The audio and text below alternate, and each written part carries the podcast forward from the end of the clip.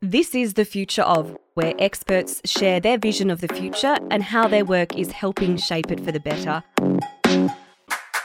I'm Jessica Morrison. The dominance of English as the language of business and scientific exchange, as well as in popular culture, has cemented its place as the world's most popular second language, with an estimated 2 billion speakers.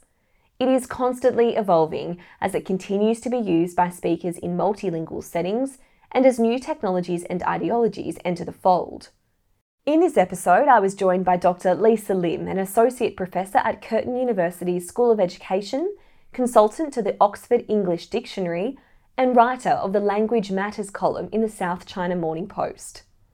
We chatted about English's place as the world's lingua franca, or common language, the growth of different contact varieties of English, and the changing nature of slang. Dr. Lim also talked about her own research journey and important topics of conversation that she thinks should be covered more by linguists. If you'd like to find out more about this research or read Dr. Lim's column, you can visit the links provided in the show notes. Lisa, how did English become the world's lingua franca and do you expect it to remain a global language in the future? Thanks for that question, Jess. It's a long story and it really could take a whole semester's course. But let's take the first half of that question first as a start. But I think it's important for understanding the future of English, so do bear with me. Imagine at the beginning of the 17th century, there were five to seven million speakers of English, almost all in the British Isles. But between the end of Elizabeth I's reign in 1603 and the beginning of Elizabeth II's reign in 1952, there was an increase of some 50 fold to about 250 million speakers, the majority outside the British Isles. And nowadays, you know, people estimate something like 2 billion mm, people in the world who have some competence in English. So, uh, you know, the question how did this really happen?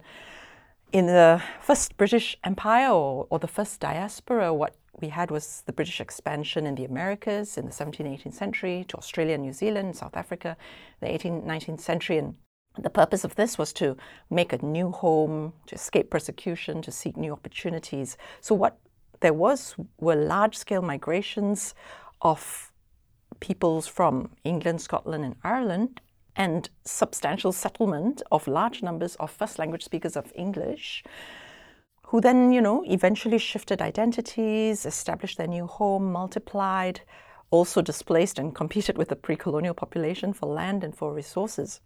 But what, what we had there, what are called settlement colonies, right, for settlement uh, places. And the kinds of varieties of English that evolved there are viewed as, well, various terms, but mother tongue or native varieties of English.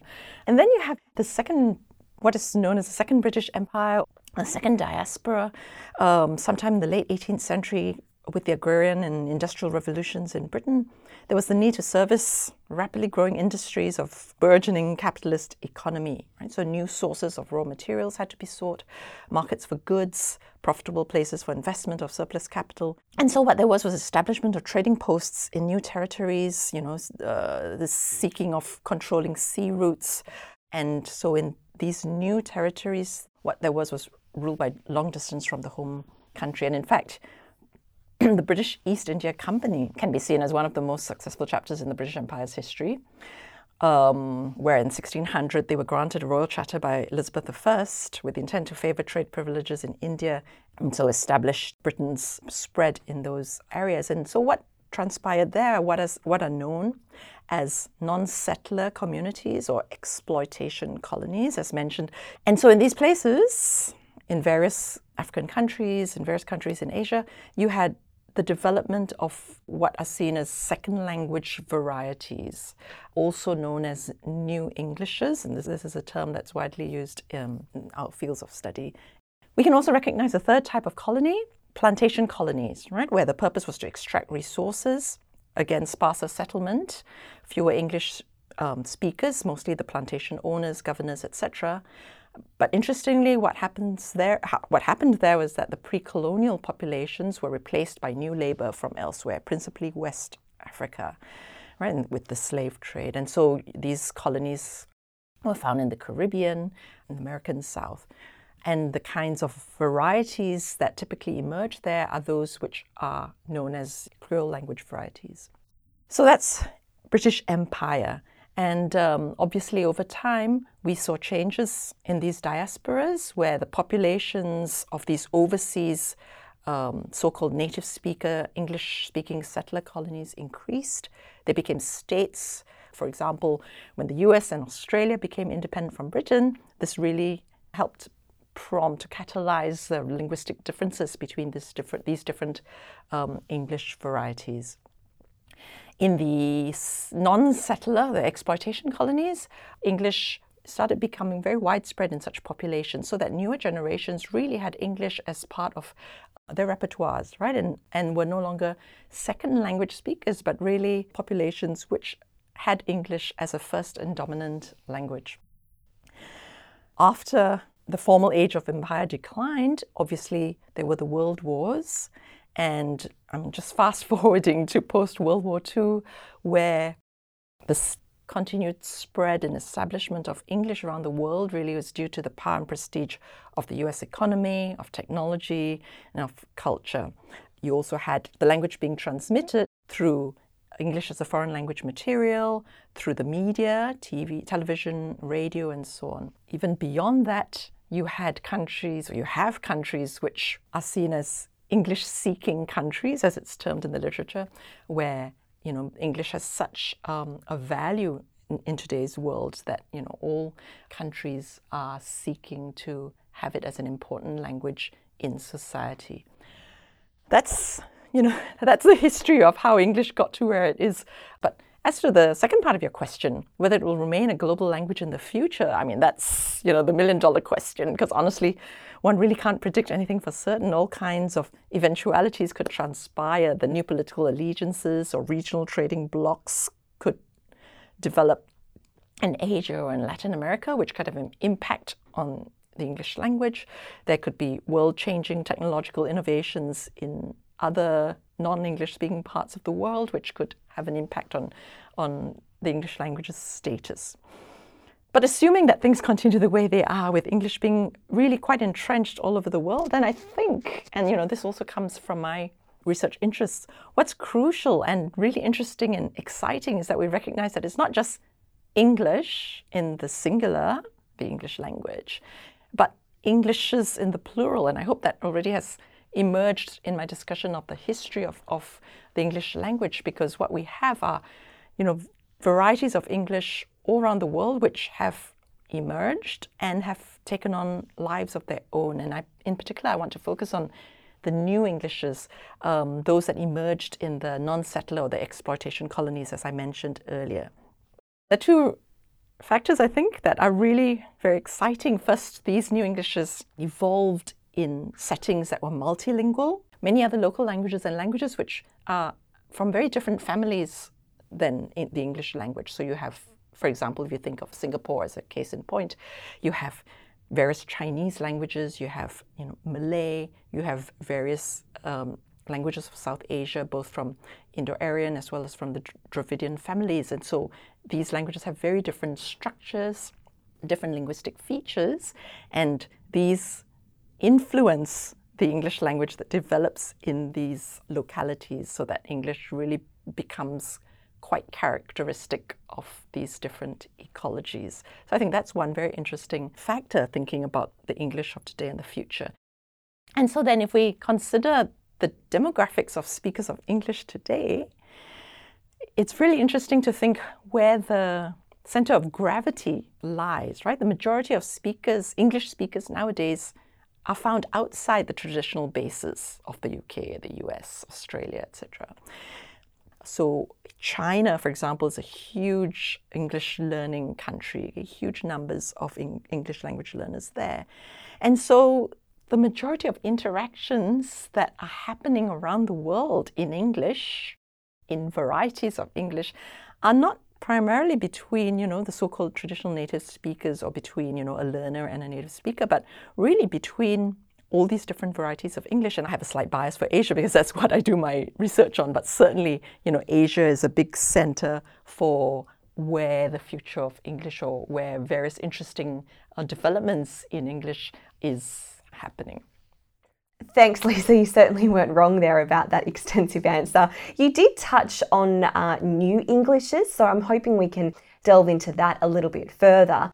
Some words from New Englishes and English lexified pidgins and creoles aren't recognised in official English dictionaries. Why is this important and what progress is being made to have them recognised in official dictionaries? This is such an important and exciting issue, Jess, because people do turn to dictionaries not just as a source of information, but also look upon them as a body that, in a way, gives a stamp of approval, or as we say in Hong Kong English, a chop. a little anecdote to start about a decade and a half ago, during the time when I was, was teaching at the University of Hong Kong and also whenever I was running workshops on World Englishes, one little activity I like to use to challenge the audience's thinking was to give them a list of lexical items, or rather a few lists, and ask them to imagine themselves as lexicographers making decisions about what to include in a dictionary. And I'd first give them items like council house, um, mobile phone, cookie, noodles, spaghetti, cappuccino, latte, ketchup, focaccia, cafeteria. Okay, that list, yes, yes, yes, no problem usually. And then words like void deck, which is a particular kind of space at the bottom of public housing in Singapore, milk tea, a particular kind of tea in Hong Kong, but you know, not unlike latte, pak choi, a particular kind of leafy green vegetable. Mm, people start, you know, scratching their heads. And then words like nai cha, which is milk tea in Cantonese, char siu these roasted pork dumplings, um, pansiteria, so like a cafeteria but selling pansit, which are your sort of traditional Filipino noodles, kopitiam, a coffee shop but in Malay and Hokkien. This is from Singapore and, and Malaysia. And then people started, you know, saying yes, no, and, and huge dis- discussions ensued. And it really made for provocative and thoughtful discussions, not just about interrogating the various standards and ideologies and attitudes that we all hold with regard to comparable items across varieties of English, but you know, it also placed us in the shoes of lexicographers having to wrangle with such issues about decisions and choices and feasibility and inclusion. And there are a few interesting issues to unpack, you know, in this issue about English dictionary making and the, the, the, the place of New Englishes and English lexified pidgins and creoles. I think first we should acknowledge that actually there have been dictionaries or there are dictionaries documenting specific New Englishes or Creole languages, usually compiled by linguists doing research on those varieties. For example, there's a dictionary of Trinidad and Tobago English Creole, a dictionary of Hong Kong English, and a dictionary of Singlish and Singapore English that you can find online. But it's very true, as your question points out, that for the longest time, lexis from New Englishes and English lexified pidgins and creoles were not, have not been included in more mainstream established dictionaries. But all that is changing as we speak. And we can actually recognize a couple of thrusts. On the one hand, you have additions which encompass, encompass you know, some items from certain new varieties. So there is the Macquarie Regional Asian English Dictionary. So Macquarie was very well known for actually putting Australian English on the map with the Macquarie Australian English Dictionary also subsequently were consulted and, and um, you know, supported uh, producing something for Asian Englishes. Times Chambers also produced the Essential English Dictionary, which included various entries from Singapore and Malaysian English. And then there is, of course, the Oxford English Dictionary, which just about a decade or so ago took an explicit decision to foreground an inclusion of entries from World Englishes. They had, they had already been doing so since time immemorial, but the intention was to really significantly increase the scope, and to do that, they appointed a World English editor whose brief obviously was to focus on World Englishes. And in addition to that, they recognize the value of collaborating with academia and researchers in such lexicographic work. And so the OED has actually approached numerous academics to act as consultants on World English varieties.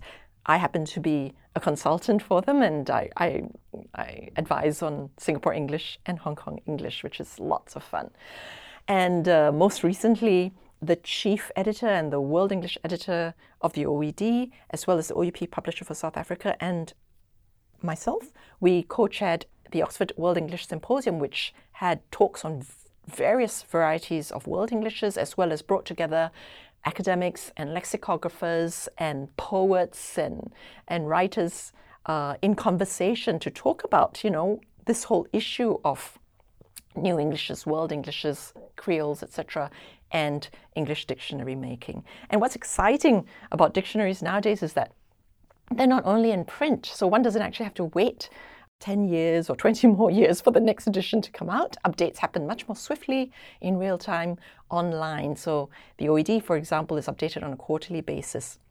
And these updates make up their third edition.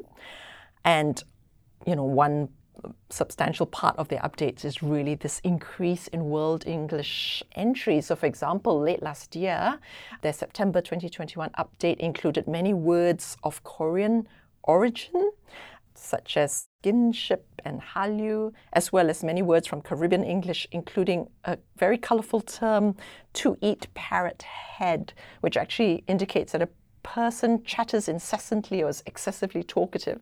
I had to turn to the OED to look this up. And it's really exciting, you know, that this is happening in real time. What also is very interesting in terms of dictionary making nowadays is that in addition to everything being online, technology allows us or allows dictionary makers to use crowdsourcing. So for example, some years ago the OED when they were working on Philippine English, they had an online site where anyone could write in and suggest words and and, and provide you know the meanings for them and this helped the OED keep their finger on the pulse as it were of what's going on in real time anybody can write in so if any listeners out there have something that they want to suggest to the OED, please go online and go ahead. So, from where I stand, it's looking really bright for New Englishes and English lexified pidgins and creoles in terms of dictionary making. And why it's, why it's important is really because of what this means for users.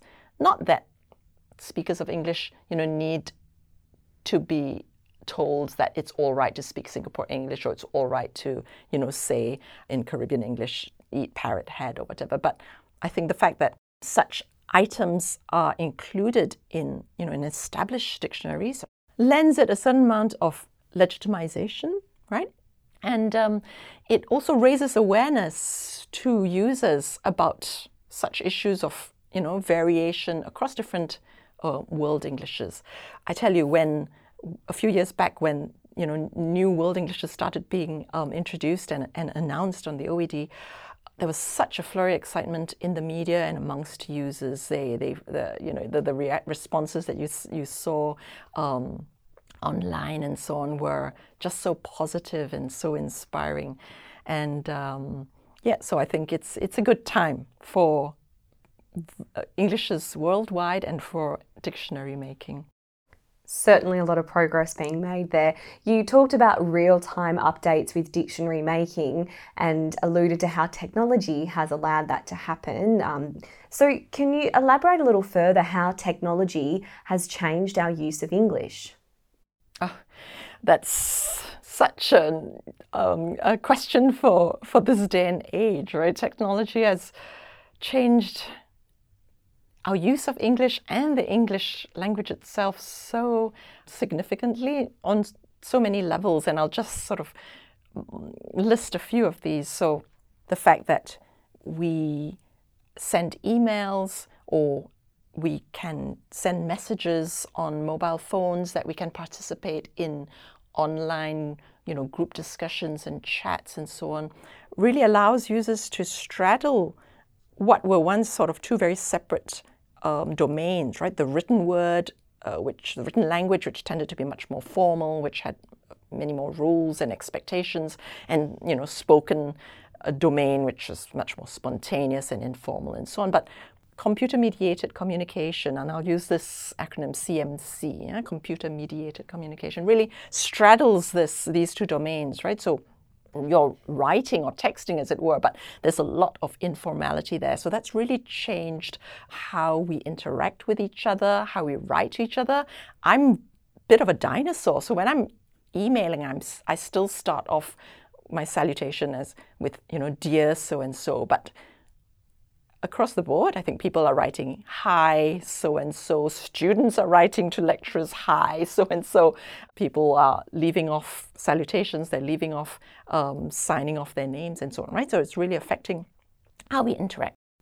Obviously, all the new technology brings about new vocabulary, right? Nowadays, we think nothing of talking about uh, Googling something or tweeting something or talking about an app, right? And these are all terms which have either been developed or terms which existed before but had a completely different meaning, like tweet, for us to be able to speak about all our new experiences which involve technology.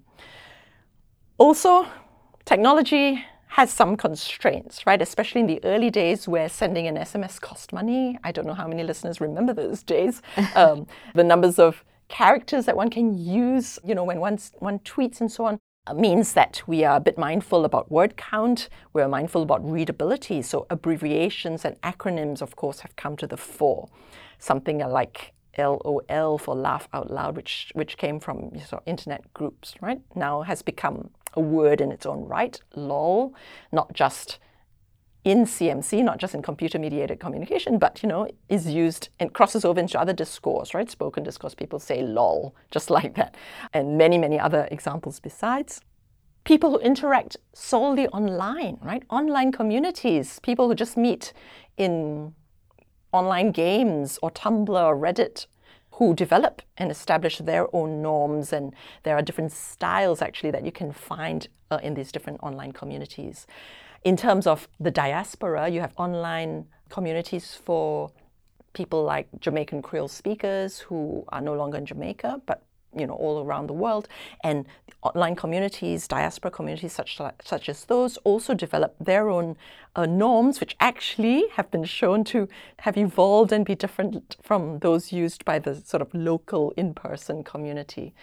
And then, of course, on the internet, things go viral. So language change happens at a, a, pace, you know, that outstrips anything before trends catch on and spread instantly. Well, as a consequence of the globalization of English, there are these new dialects, styles, and blends developing. Can you tell me a little bit more about the rise of Kongish? Yes, thanks, Jess. Um, the story of Kongish, which is another term for Hong Kong English, is very interesting because what you have is Hong Kong, which for a period of time obviously was a British colony leased from the People's Republic of China. And so you have English as one of the official languages alongside Cantonese and Mandarin. But by and large, the population in Hong Kong is Cantonese dominant, yeah, Cantonese speaking. So on an everyday basis, you, you would have uh, people speaking in Cantonese. English tended to be used in domains such as the government, legislation, you know, more formal domains, eh, as well as in education. And what's interesting is that, you know, when a language, in this case the English language, um, is more confined to certain domains and less used, let's say, spontaneously on an everyday basis, then, you know, it may evolve uh, in a, a different way. But what's happened with Hong Kong and uh, the young people in Hong Kong is that with computer mediated communication, right, texting and so on on mobile phones, as I mentioned earlier, young people texted using Chinese characters, but also often preferred to either Romanize, meaning write out, you know, the pronunciation of Cantonese using a Latin script, spelling things out, or you know mix English with their Cantonese. So what computer mediated communication allowed was for an area, a domain where English was used far more and in a mix with Cantonese than in you know normal discourse. So what this meant was that there's more opportunity for spontaneous use and for the development of the English variety. And I'll give you one really concrete example. It's this term, ga yao in Cantonese, which literally means add oil or add fuel. Okay, and it's used as a as a term of exhortation, of encouragement. Okay, so your boyfriend left you, or you know, hang in there, gayao, or you know, oh, I have to study for exams, I'm so tired, oh, gayao. Right, so it, it's used widely in spoken discourse, of course, in um, written and, and texted discourse as well. Because of computer mediated communication, what young Hong Kongers started doing was spelling out Gayau, G A Y A U, or calquing it, translating it into English as add oil. So you'd have this on, on CM, in CMC in text, right? People would text. They might write the Chinese character, they might write Gayao uh, using the Latin alphabet, or they might write add oil. And so this started spreading on, on CMC and computer mediated communication. And before long, this actually started entering spoken discourse as well. So while, you know, a decade ago, my young Hong Kongers, uh, under, Hong Kong undergrads would laugh when I asked if anyone actually said add oil, spoken discourse. Nowadays, it's actually used much more. And then, because of um, the political protests in Hong Kong in 2014, and then later on in 2019, um, the term add oil started to be used to encourage the protesters. It was used in, by artists and beamed up in, on some of the buildings where the protests were happening. And so there was a global platform for this use. It, um, people around the world sent in messages of encouragement to this um, project called the Add Oil Machine. So Add Oil started taking on a global angle, as it were, and started getting known. And I'll link this back to what we discussed about dictionaries, right? Because the use of add oil, this term add oil, started gaining currency, it started com- coming to the attention of linguists. I started, I have been doing research on it and started writing about it. Journalists, you know, started writing about it. I happened to speak to a journalist and talked about these new forms of, of Hong Kong English coming up. And the Oxford English Dictionary started paying attention to this. And before long, it actually got included as one of the terms, one of the entries in the OED. So it's a really nice story of how language can change because of technology, because of political events and so on, and actually become come into popular use and then enter dictionaries and you know become uh, much more recognized and, and legitimized as part of the world Englishes. Talking of changes in language, why does popular slang change and what words are English speaking kids using these days? That's a really um, fun question to ask. And I'll have to, as I already admitted, I'm quite a dinosaur. So if I need to know what slang kids are speaking these days, I actually have to eavesdrop on my 11 and a half year old son's and teen niece's conversations. Hello, darling. A little shout out to him there. And of course, do the research. Let's just take it back a little bit. You know, slang is vocabulary that's informal, traditionally used in spoken discourse, but of course, now, you know, widely, of course, on the internet and computer mediated communication. And it's often originating and used by members of particular in groups to establish group identity, sometimes to exclude outsiders, or both, right? And one finds this phenomenon in subcultures across countries, across languages. You have examples like historically, historical examples like Cockney rhyming slang, that's a well known one. And of course, there's a lot of attention to criminal slang. But of course, if we let's just fast forward to today, and it's really what's going on in the internet and in popular culture. And um, social media trends, the popularity of TikTok, and so on, nowadays are what really makes it easy for new slang to take hold, to spread virally, and um, you know change really rapidly. Many of these of the terms nowadays might seem quite new to the more dominant mainstream culture, but a lot of the times they have their origins and long histories of use in black culture, LGBTQ plus community, drag community, and other marginalized groups and subcultures, as is you know the uh, um, the character of of slang. and so, if you ask me what words they're using these days, um, I had to do a little bit of research on this, and I'll just give you one example. And perhaps by the time I say this, it's already fallen out of favor. But perhaps the word cheugy is one of the you know 2022 top slang terms, which refers to um, sort of very painfully mainstream character or, or, or holding on to things that were once cool but are not cool anymore. So now they're sort of basic or cheugy.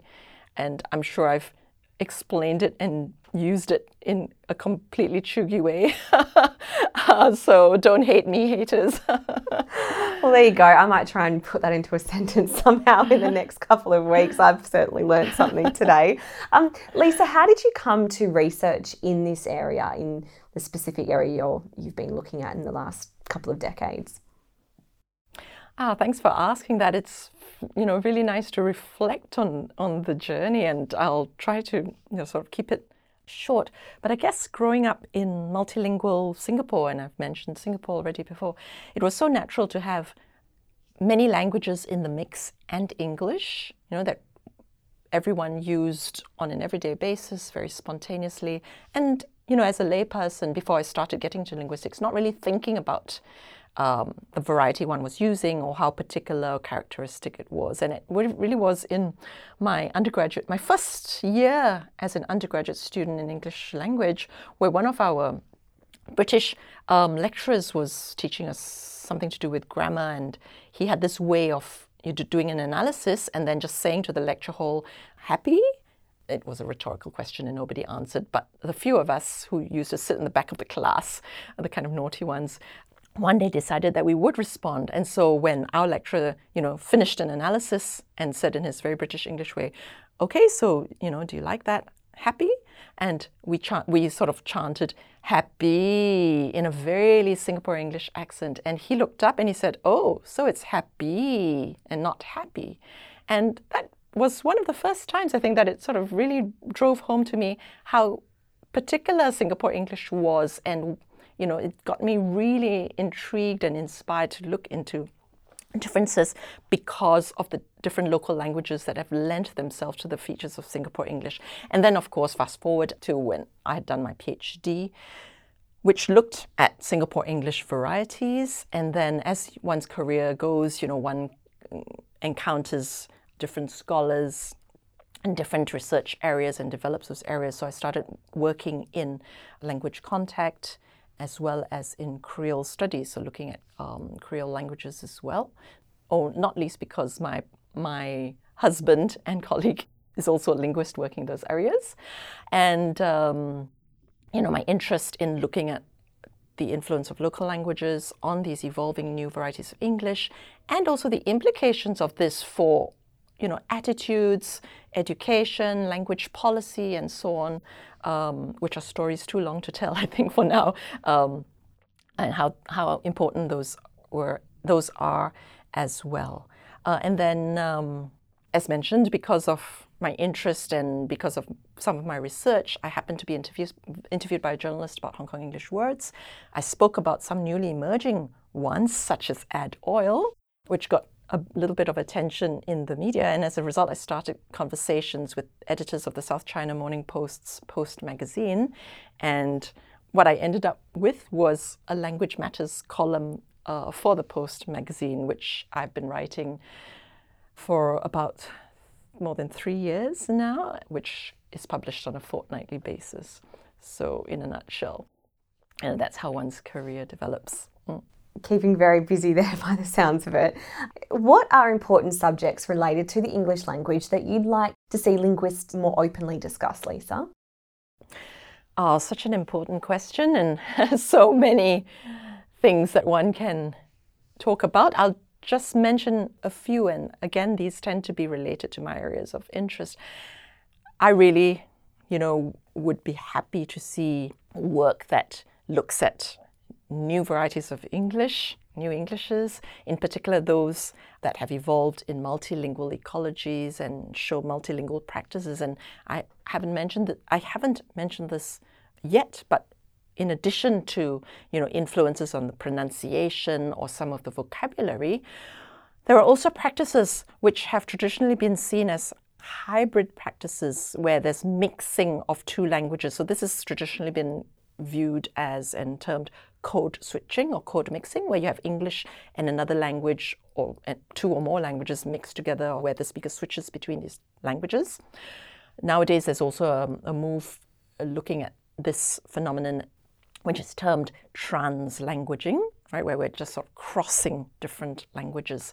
And this has often or up till very recently been seen as you know switching between english and other languages.